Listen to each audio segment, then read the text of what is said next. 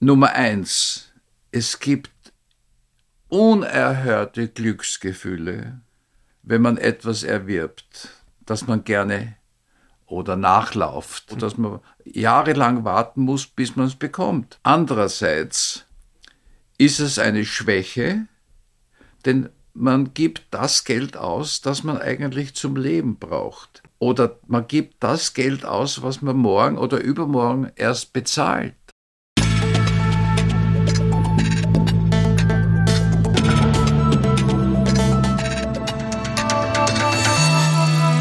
Ausgesprochen Kunst. Der Podcast mit Alexander Gieser.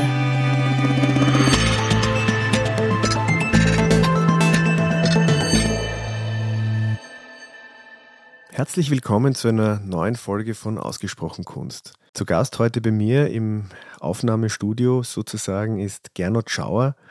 Gernot Schauer ist einer der profiliertesten Kenner der Kunstszene in, in Österreich und auch über die Grenzen hinaus. Er hat lange Jahre ähm, einen Beruf gehabt, der so rein oder relativ wenig mit der Kunst zu tun hatte und war aber immer, war aber immer der Kunst verschrieben, als Sammler, als, als ähm, Künstler selbst, als Maler, als Fotograf. Ich kenne kaum einen Menschen, der mir so oft gesagt hat, was er nicht gerade für ein tolles Kunstbuch gelesen hat und angeschaut hat, wie er. Ähm, tatsächlich einer, den ich, den ich über die Jahre hinweg immer dafür bewundert habe, wie sehr er ähm, für die Kunst lebt und wie sehr er für die Kunst brennt.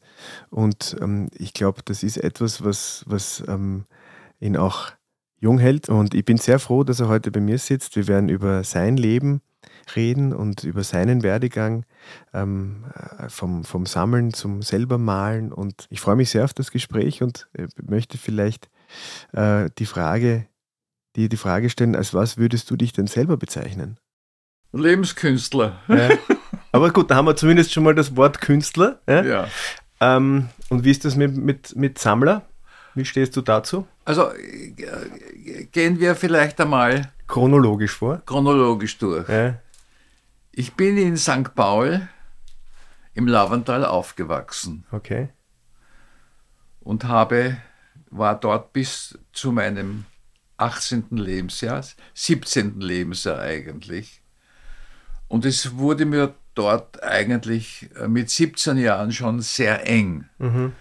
Also, ich habe mich im September zu meinem 17. Geburtstag in den Zug gesetzt und mhm. bin nach Wien gefahren. Mhm.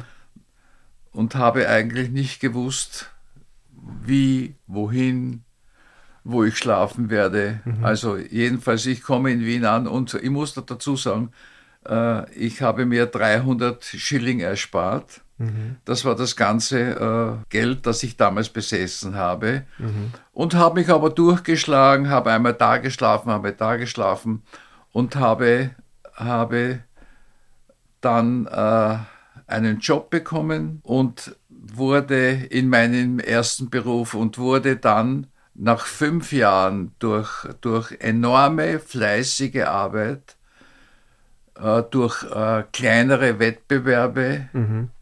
Weltmeister mhm. der Frisierkunst. Mhm. Aber durch meinen Beruf damals, durch den Titel Weltmeister, wurde ich herumgereicht mhm. in der ganzen Welt. Mhm. Unter anderem habe ich für die Firma Weller gearbeitet Mhm. und durch Zufall den Besitzer, den Karl Ströer, Mhm. kennengelernt, der ein enormer Sammler zeitgenössischer Kunst damals war. Und eines Tages, ich war dort, alle 14 Tage habe ich dort Seminare abgehalten. Eines Tages komme ich und sehe im Gang, dass jemand Bilder aufhängt. Mhm. Und bei genauerer Betrachtung war das Josef Beuys. Okay. Er hat im Gang circa 30, 40 Zeichnungen und Aquarelle äh, selbst aufgehängt für den Herrn Ströer, Mhm. der ja damals sein relativ sein Hauptsammler. frühester, frühester Abnehmer war. Mhm. Und dadurch äh, habe ich Beuys kennengelernt. Mhm. Und durch Beuys im, in der späteren äh, äh, äh, Zeit auch Blinky Palermo, Mhm. Gerhard Richter, Konrad Luke Mhm. und auch Sigmar Bolke dann noch später. Und dadurch äh, ist mein Kunstverständnis, ich habe das jahrelang vor mich hergeschoben, bis ich dann äh, schön langsam angefangen habe zu sammeln. Mhm. Aber jetzt sag, da habe ich jetzt zwei Fragen. Was hat, ähm, was hat dich zu einem besonders erfolgreichen ähm, Friseur gemacht? Ich meine, wenn du, wenn du Weltmeister wurdest so, so früh, warum warst du besser als andere? Ja, weil, weil ich, das ist natürlich auch gehört Talent dazu, aber auch sehr viel Fleiß. Und ich habe damals äh, nachts äh, bis zwölf, eins gearbeitet. Geübt, trainiert? Geübt. Ja, Aber ohne Training es, geht es eigentlich nicht. Ne? ja, ja. Und dann hat sich das einfach so. Ja, dann hat sich das so entwickelt, entwickelt, und, ja. und, und ja. Und, Und, und hattest du damals schon ähm, Anknüpfungspunkte zur Kunst oder, oder, oder war dieser Moment, wo du den Josef Beuys gesehen hast, Natürlich, dann plötzlich. natürlich, aber dann, dann äh, äh, vielleicht ein, zwei Jahre später oder ein, zwei Jahre früher, äh, ich habe ein Geschäft gehabt am Lobkowitz-Platz und bin äh, eigentlich täglich ins Dorotheum gegangen und habe mir das angeschaut. Und eines Tages gehe ich ins Dorotheum und es war eine Versteigerung und unter anderem war ein, ein Schieleakt Mhm. bei der Versteigerung. Und ein gewisser Herr Dr. Leopold hat diesen Schieleakt ersteigert. Mhm. Und ich musste, ich musste lachen, denn das Publikum hat gepfiffen. Okay. Wie kann man so etwas kaufen? Und wie man sieht, wie Ja. recht er hatte. Ja. Und auch das war der Zeitpunkt, wo ich Dr. Leopold kennengelernt habe. Ja. Na gut, jetzt wäre es natürlich, jetzt würde mich natürlich wahnsinnig interessieren, ähm, was hast du dir da gedacht, wie er das Bild gekauft hat? Warst du, warst du, du, ich nehme mal an, du warst nicht einer von denen, die gepfiffen haben. Nein. Aber, aber hast du, hast du das, hast du das gesehen, was er gesehen hat? Ähm, oder, oder wird sich das so dargestellt? Es war das erste Mal, dass ich äh, bei einer Auktion überhaupt dabei gewesen Okay. war. Und es hat mich imponiert, das Bild. Ja. Und dass das jemand gekauft hat, hat mich dann umso mehr äh, imponiert. Ja, ja. Und das war dann also der Beginn einer Das war, Freundschaft? das, das war ein Beginn erstens einmal einer, einer zuerst einer Bekanntschaft Mhm. und es hat sich ausgearbeitet, äh, dann, äh, dass er mich äh, manchmal angerufen hat, ich soll mir das anschauen und ich erinnere mich an ein, ein, äh, an eine Episode, wo er mich anruft, Herr Schauer, aber das war natürlich äh, Jahre später. Herr Schauer, haben Sie zufällig Zeit? Ich möchte Ihnen was zeigen. Und er, äh, ich, ich komme äh, zu der Kunstmesse in der Hofburg und er zeigt mir eine Kreuzigung vom Egger Lienz. Und ich sage, Herr Doktor, die müssen Sie doch kaufen. Das ist ein Bild, das ist eine Sensation, dieses Bild damals, zu der damaligen Zeit.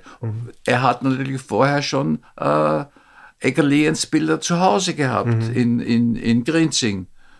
Und sage, Herr Doktor, das, müß, das müssen Sie nehmen. Er hat mich gerufen, um noch den letzten Kick, dass er bekommt, So als Bestätigung. eine Bestätigung. Und, und da, da, seit diesem Zeitpunkt hat er mich öfters angerufen und hat, hat mich getestet auch. Okay. Sogar da er hat zehn Bilder hingelegt, sagt er, was, was, was, können Sie mir sagen, was das und das und das ist? Von den zehn Bildern habe ich acht in der Sekunde gewusst. Ja, ja. Und das hat ihm natürlich imponiert.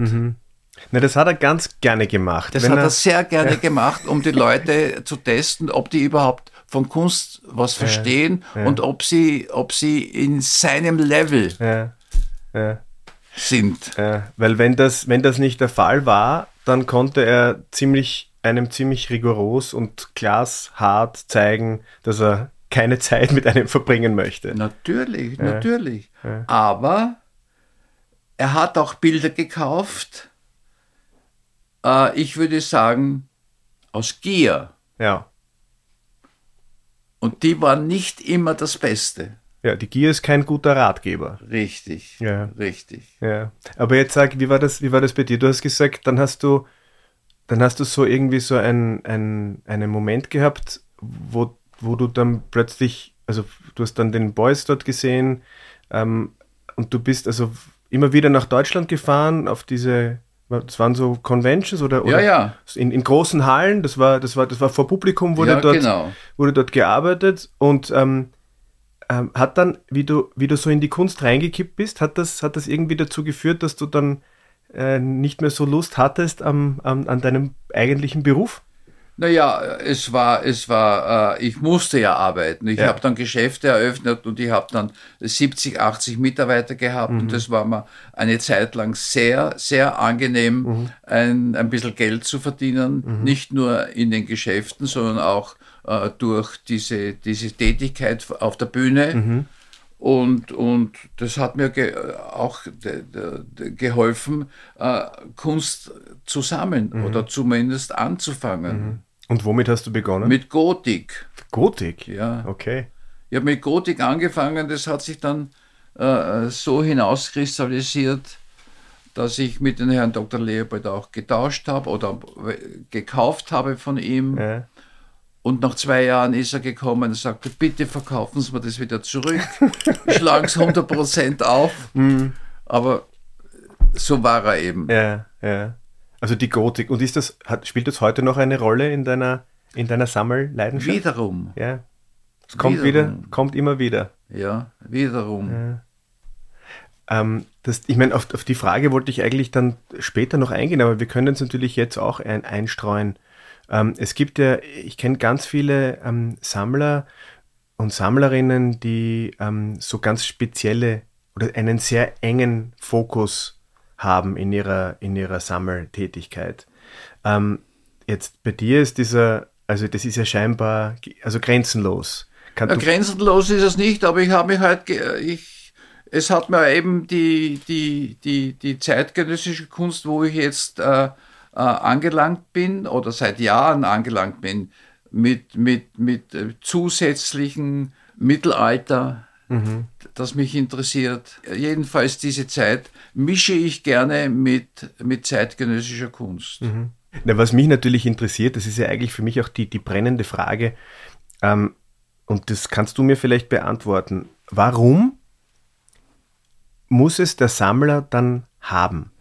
Also der, der Sammler gibt sich ja nicht damit zufrieden, dass dieses Objekt da ist, gibt sich nicht damit zufrieden, es anschauen zu können, sondern es entsteht dann irgendwie so der Wunsch, das dann auch zu besitzen. Einerseits ist es so, Nummer eins, es gibt unerhörte Glücksgefühle, wenn man etwas erwirbt, das man gerne oder nachlauft. Manchmal ist es so, dass man jahrelang warten muss, bis man es bekommt. Andererseits ist es eine Schwäche, denn man gibt das Geld aus, das man eigentlich zum Leben braucht. Oder man gibt das Geld aus, was man morgen oder übermorgen erst bezahlt. Also so gesehen ist es ja wirtschaftlich ein vollkommener Nonsens, wenn man, wenn man, Sammler sind verrückte Leute. Sammler sind verrückte Menschen. Aber die Glücksgefühle, das kann niemand einem, das kann man ja niemandem erklären. Ja. Gibt es etwas, was du, was du gerne hättest, von dem du weißt, dass, dass das nie Realität werden? Ja, die Judenbraut von Rembrandt. Judenbraut von Rembrandt. Es wird, wird schwer. Aber es ist eigentlich ganz spannend. Ich meine, das ist jetzt, ich hätte, ähm, es überrascht mich jetzt, dass es, dass, es, dass es ein Rembrandt ist. Ich meine, Rembrandt ist ein, ein absoluter Liebling auch von mir. Das ist, da muss man ja nicht drüber diskutieren. Ähm, aber ich hätte jetzt irgendwie damit gerechnet, dass du sagst, ich weiß nicht, Mark Rothko oder Natürlich. da gibt es vieles, viele Das- Desiderate. Ja. Ja, aber das, das, das, das meine ich ja jetzt vielleicht zusätzlich, Mhm, okay. wenn man sich's leisten kann. Ne? Ähm, und jetzt sag, wie, Also ist das, sind das auch so, weil ich habe mir hier auch aufgeschrieben, was, was, ähm, was bereitet dir schlaflose Nächte? Oder ist, hat, hat die Kunst bei dir diese Kraft, dass du. Naja, es hat schlaflose Nächte, wenn man, wenn man mit etwas spekuliert und man kann sich nicht leisten. Ja. Dann überlegt man, wie, dann, wie das vielleicht dann, doch gehen könnte. Dann, dann äh, wacht man in der Nacht auf und, und grübelt nach. Und wenn man, und, und dann sagt man sich selbst äh, im Halbschlaf, nein, ich mache das nicht. Mhm. Aber wenn die Realität, wenn man dann wieder um 9 Uhr oder um 8 Uhr aufsteht, dann denkt man sich, das, das schaffe ich, das ja. schaffe ich. Ja. Ich wäre ja, ich wäre relativ häufig gefragt ähm, von, von Einsteigern, wie man am besten beginnen soll zu sammeln, wie man eine, eine Sammlung beginnen soll. Und ich sage dann oft, ähm, na, am besten mit einem Fehler, weil die Fehler, die, die passieren sowieso. Und ich glaube, man darf auch man darf sich da nicht zu so sehr Druck machen, ähm, zu denken, man, es muss jetzt immer alles ähm, hundertprozentig passen. Manchmal greift man einfach auch daneben und.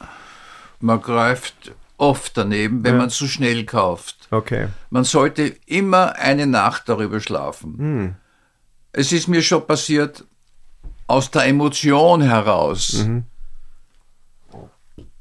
Wenn es ein netter Abend ist oder, oder, oder mhm. nette Leute und, und dann sagt man sich, ja, das nehme ich. Mhm. Und nächsten Tag, wenn man aufwacht, denkt man sich, das ist völlig idiotisch. Mhm. Warum? Mhm. Was machst du damit? Mhm. Aber dann kann man nicht hergehen und sagen, äh, nächsten Tag, ja. ich gebe es zurück oder ich will es nicht. Ja, ja. Entweder man hat eine Linie und zieht die durch oder nicht. Naja, und da muss man natürlich sagen, manchmal, manchmal passieren ja aus der Emotion dann auch ganz wunderbare Dinge oder die Na, richtigen Entscheidungen. Natürlich, wenn man, man muss in der Kunst relativ schnell sein. Wenn man sich äh, 1000 Prozent sicher ist, dass das in mhm. die Sammlung oder, oder, oder zu, zu, zu der Person passt, mhm. dann natürlich muss man schnell sein. Mhm. Das, das, sehen andere auch. Mhm. Mhm. Aber es gibt halt Dinge, die man manchmal zu schnell kauft und, und aus der Emotion und das ist eben, man soll eine Nacht darüber schlafen. Ja, ja. Du bist ja ein, ich kenne kaum einen fleißigeren Arbeiter als dich, also das hast du dir offenbar bewahrt, früher am, am, am Schopf, am Haarschopf und heute äh, im, in deinem eigenen Atelier. Ähm, wie, hat das, wie hat das dann begonnen? Wann kam dieser Wunsch oder dieser Drang, dich selber kreativ, ähm, künstlerisch zu betätigen? Naja, die war immer schon da, nur äh, durch meinen Job habe ich das vor mir jahrelang vor mich hergeschoben.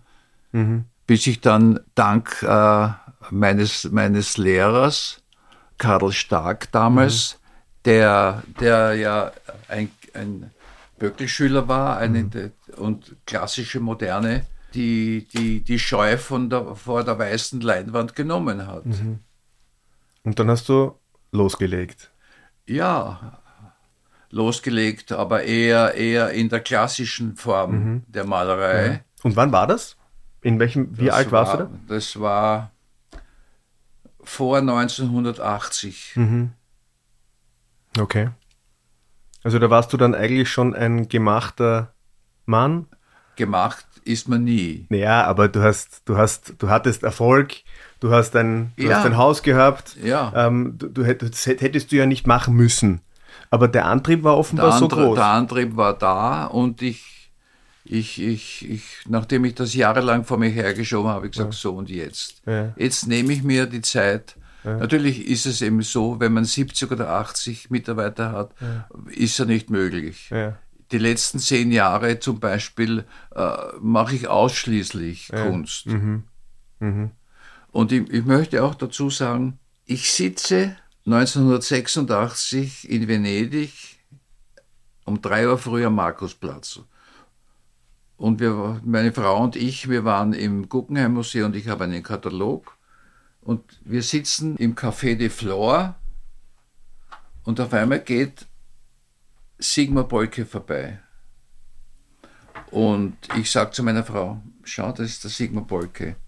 Und wie aus der Pistole geschossen, habe ich mir gedacht, ich gehe jetzt hin mit dem Katalog um ein Autogramm. Und meine Frau gibt mir einen Kugelschreiber und ich gehe hin und sage, Herr Bolke, kann ich, ich bin der Gernot Schauer aus Wien. Äh, und er gibt mir, und ob ich ein Autogramm haben kann. Und sagt er, hast du was zum Schreiben? Na, sage ich, ja, ich habe etwas zum Schreiben. Und gebe ihm einen Kugelschreiber und er zeichnet hinein, was ihm gefällt in dem Katalog vom Guggenheim Museum. Mhm. Und was ihm nicht gefällt, hat er durchgestrichen. und er sagt, das ist aber ein schöner Kugelschreiber. Da sage ich, darf ich Ihnen den Kugelschreiber verehren? Mhm. Habe mich bedankt, setze mich zu meiner Frau wieder und nach fünf bis zehn Minuten sage ich zu meiner Frau, der zeichnet mir etwas. Sagt sie, du, du, was, du fantasierst. Na, so, so war es wirklich und er kommt dann her und gibt mir drei Vaporetto-Scheine, mhm. wo Zeichnungen drauf sind. Mhm. Gezeichnet mit dem Kugelschreiber? Mit dem Kugelschreiber. Okay. Na, und ich, und schenkt mir die. Sage, auf das hinauf müssen wir aber eine Flasche Perignon mhm. trinken mhm. und so ist die Freundschaft entstanden. Ja. Weil du dir gedacht hast, du gehst da jetzt hin und sprichst ihn einfach an. Wenn du diese Entscheidung nicht getroffen hättest, dann wäre das nicht entstanden. Er hat mich auch dann gleich eingeladen, ein Jahr oder zwei Jahre später nach Paris zu mhm. seiner großen Ausstellung. Und ich komme dorthin und denke mir, das hätte ich gern und das hätte ich gern und das hätte ich gern. Und, und eigentlich war nicht ein einziges Bild zu kaufen. Okay, war schon alles verkauft? War, mhm. alles von Sammlern. Ja, okay. Und nach, äh, ich habe vier Jahre warten müssen, bis ich meine erste Zeichnung von ihm kaufen hat, habe können. Dürfen. Dürfen. Denn für Geld hat ja. man bei Sigmar Bolke kein Geld, äh, kein, Bild, Bild bekommen. Das musste man er musste arbeiten. jemanden erst kennenlernen, mhm. okay. wie der Charakter ist und mhm. Mhm. Und so ist eigentlich eine 35-jährige Freundschaft entstanden. Ja. Also das war, aber der war, war der auch, oder hast du die dann auch, dann warst du dann immer wieder mal auch in Deutschland bei ihm? Im, im ich war Atelier? jedes Monat bei ihm. Ja. Also das war wirklich ein, ein intensiver Austausch ja. auch. Und hat er, hat er damals ähm, gewusst, dass du auch ähm, selber ähm, künstlerisch tätig ja, bist? Ja, ja, ja, ja. Und ich habe auch äh, viele Fotos für ihn gemacht. Ja, okay. Aha. Und äh, ich meine, hättest du damals Gelegenheit gehabt? Ich meine, du hast jetzt gesagt, du konntest bei der Ausstellung in Paris jetzt nichts kaufen, aber ähm, wie du dann, wie diese Freundschaft etabliert war, konntest du dann kaufen oder war das dann nach wie vor schwierig? Es war nach wie vor schwierig. Ja. Manchmal, wie er aufgelegt war. Ja. Es, es, es hat Galeristen gegeben, die sind mit der Tasche voller Geld äh, mhm. gekommen und er sagt, er hat nichts. Mhm. Obwohl er mir vorher eins äh, verkauft hat, auf Raten zu mhm. zahlen. Mhm. Also es, er war ein bisschen unberechenbar, aber ja. er, hat, er hat seine Linie gehabt. Mhm. Mhm.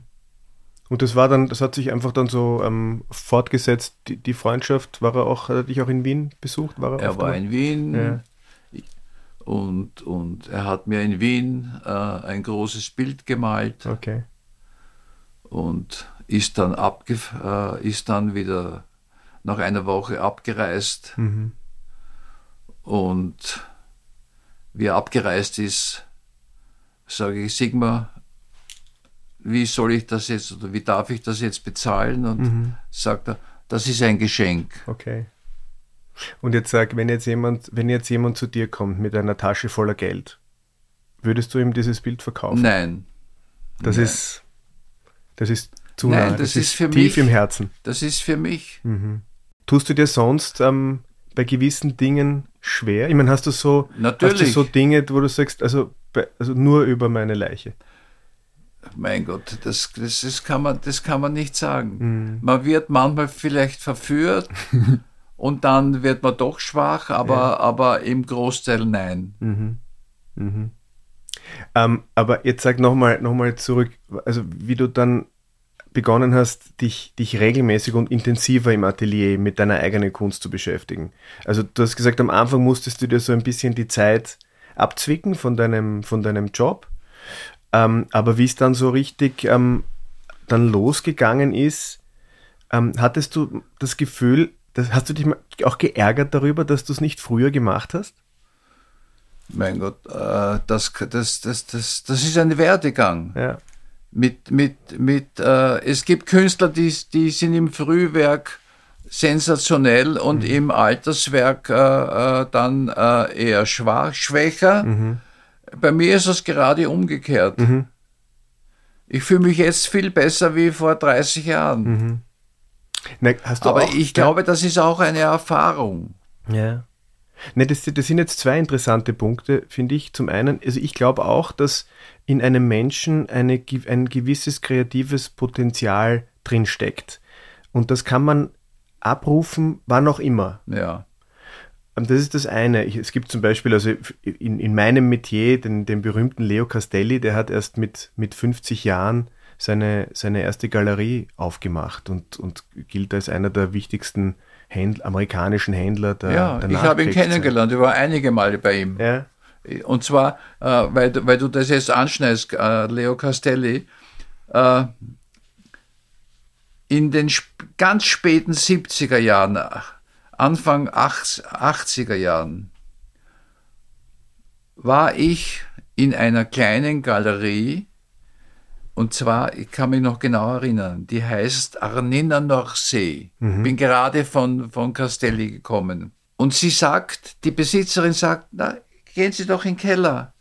Ich bin in den Keller gegangen und, und es war damals ein junger Künstler namens Jean-Michel Basquiat. Mhm. Ich hätte damals um 5000 Dollar yeah. jedes Bild kaufen können. Yeah. Heute kosten diese Bilder ja. ein Vermögen. ja.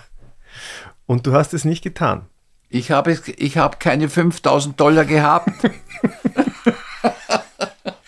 Ist das gut, aber das bereitet dir keine schlaflosen Nächte? Nein. Ich glaube nämlich, wenn man heute so ein, die, weil es wäre ja durchaus möglich gewesen, dass du, wenn du diese 5000 Dollar gehabt hättest, hättest du dann vielleicht acht Jahre später das Bild um 70.000 Dollar verkauft, nicht? Und das wäre, glaube ich, noch viel schlimmer. Noch viel schlimmer, ja, genau, ja. ja, ja. Nein, nein, ich habe, ich lese, ich, ich lese jetzt gerade ein Buch über die, über den, über diese großen Händler und Galeristen so in Amerika ähm, in der in der Nachkriegszeit, die mit mit mit Jackson Pollock und Clifford Steele und so diesen Leuten gearbeitet haben. Und es ist es also es es brennt einen unter den Nägeln, wenn man dann so liest, dass die Bilder 2000 Dollar gekostet haben und, ja, ja. und, und, und keinen, keine Abnehmer gefunden haben, nicht? Richtig. Zum Teil.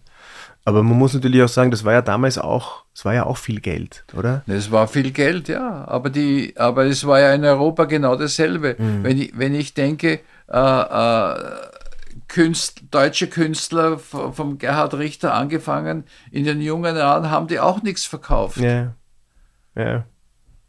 Na, bist du selber auch so am Profiteur einer, gibt es irgendetwas, was du, wo du wirklich ganz früh ähm, dran warst, wo du, wo sich einfach dann jetzt, wo, wo die Zeit ähm, sich entwickelt hat und, und du heute gar nicht mehr ähm, kaufen könntest, aber, aber Natürlich gibt ja. es Künstler, zum Beispiel, äh, ich war über 30 Jahre auch mit Franz West mhm. befreundet. Ich kann mhm. mich erinnern, in den 80er Jahren ist er gekommen, sagt er, Gernot, gib mir 100 Schilling, da hast du eine Zeichnung. Mhm. Ja. Ich meine, mhm. das kann man sich gar nicht vorstellen. Ja. Aber das, du hast ja eine, ich meine, deine, deine Franz West Sammlung ist, natürlich, ist schön. Natürlich. Ähm, also du hast, du hast im Laufe der Jahre, aber ich meine, du bist ja, und das ist, das finde ich auch sehr spannend, ähm, hast, als Sammler ist man ja auch immer äh, mitverantwortlich auch für einen Markt. Ähm, man, man, man, man, man nimmt an, dem, an dieser Geschichte teil, ähm, indem man dann weiter investiert, wieder etwas kauft und ja auch diese Entwicklung mitträgt. Natürlich, ja? Also natürlich. das kann ja dann durchaus passieren, dass du in den frühen 80er Jahren eben eine Zeichnung um 100 Schilling kaufst. Ähm, zehn Jahre später musst du schon, äh, ich weiß nicht, 2800 Schilling bezahlen. 30 Jahre später kostet dasselbe 15.000 Euro und heute ist es, sind es 50.000 Euro, nicht? Ja. Also ähm, und, und, und immer immer, und du bist immer mit, immer mit an Bord und man muss immer diesen Schritt weitermachen. Ja, ja, natürlich. Aber es ist auch so, dass zum Beispiel speziell beim Franz war es so, mhm. äh, dass er zeitweise oder überhaupt sein ganzes Überall sensationell war. Mhm. Oder ist. Mhm.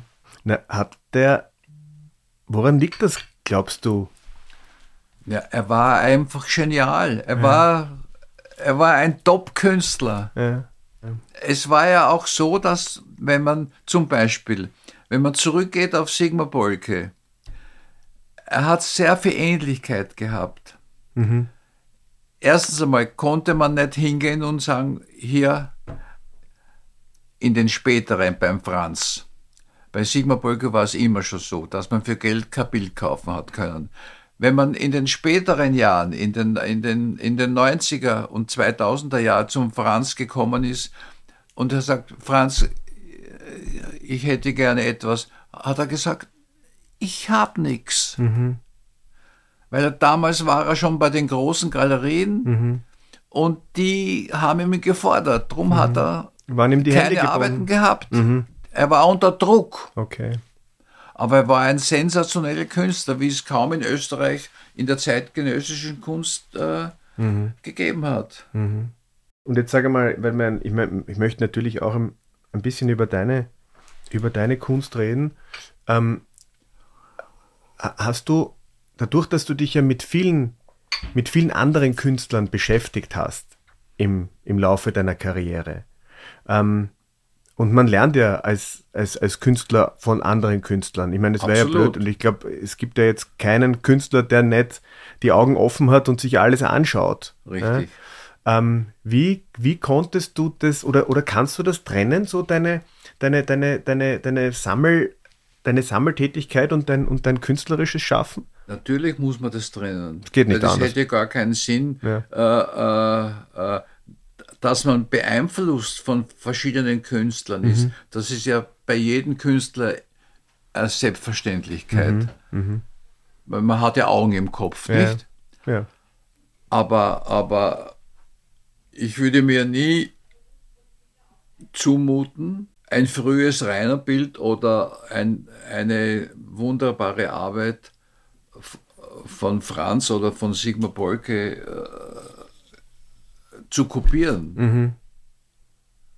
Ja. Außerdem, wenn man es kopiert, das kann man nicht. Ja.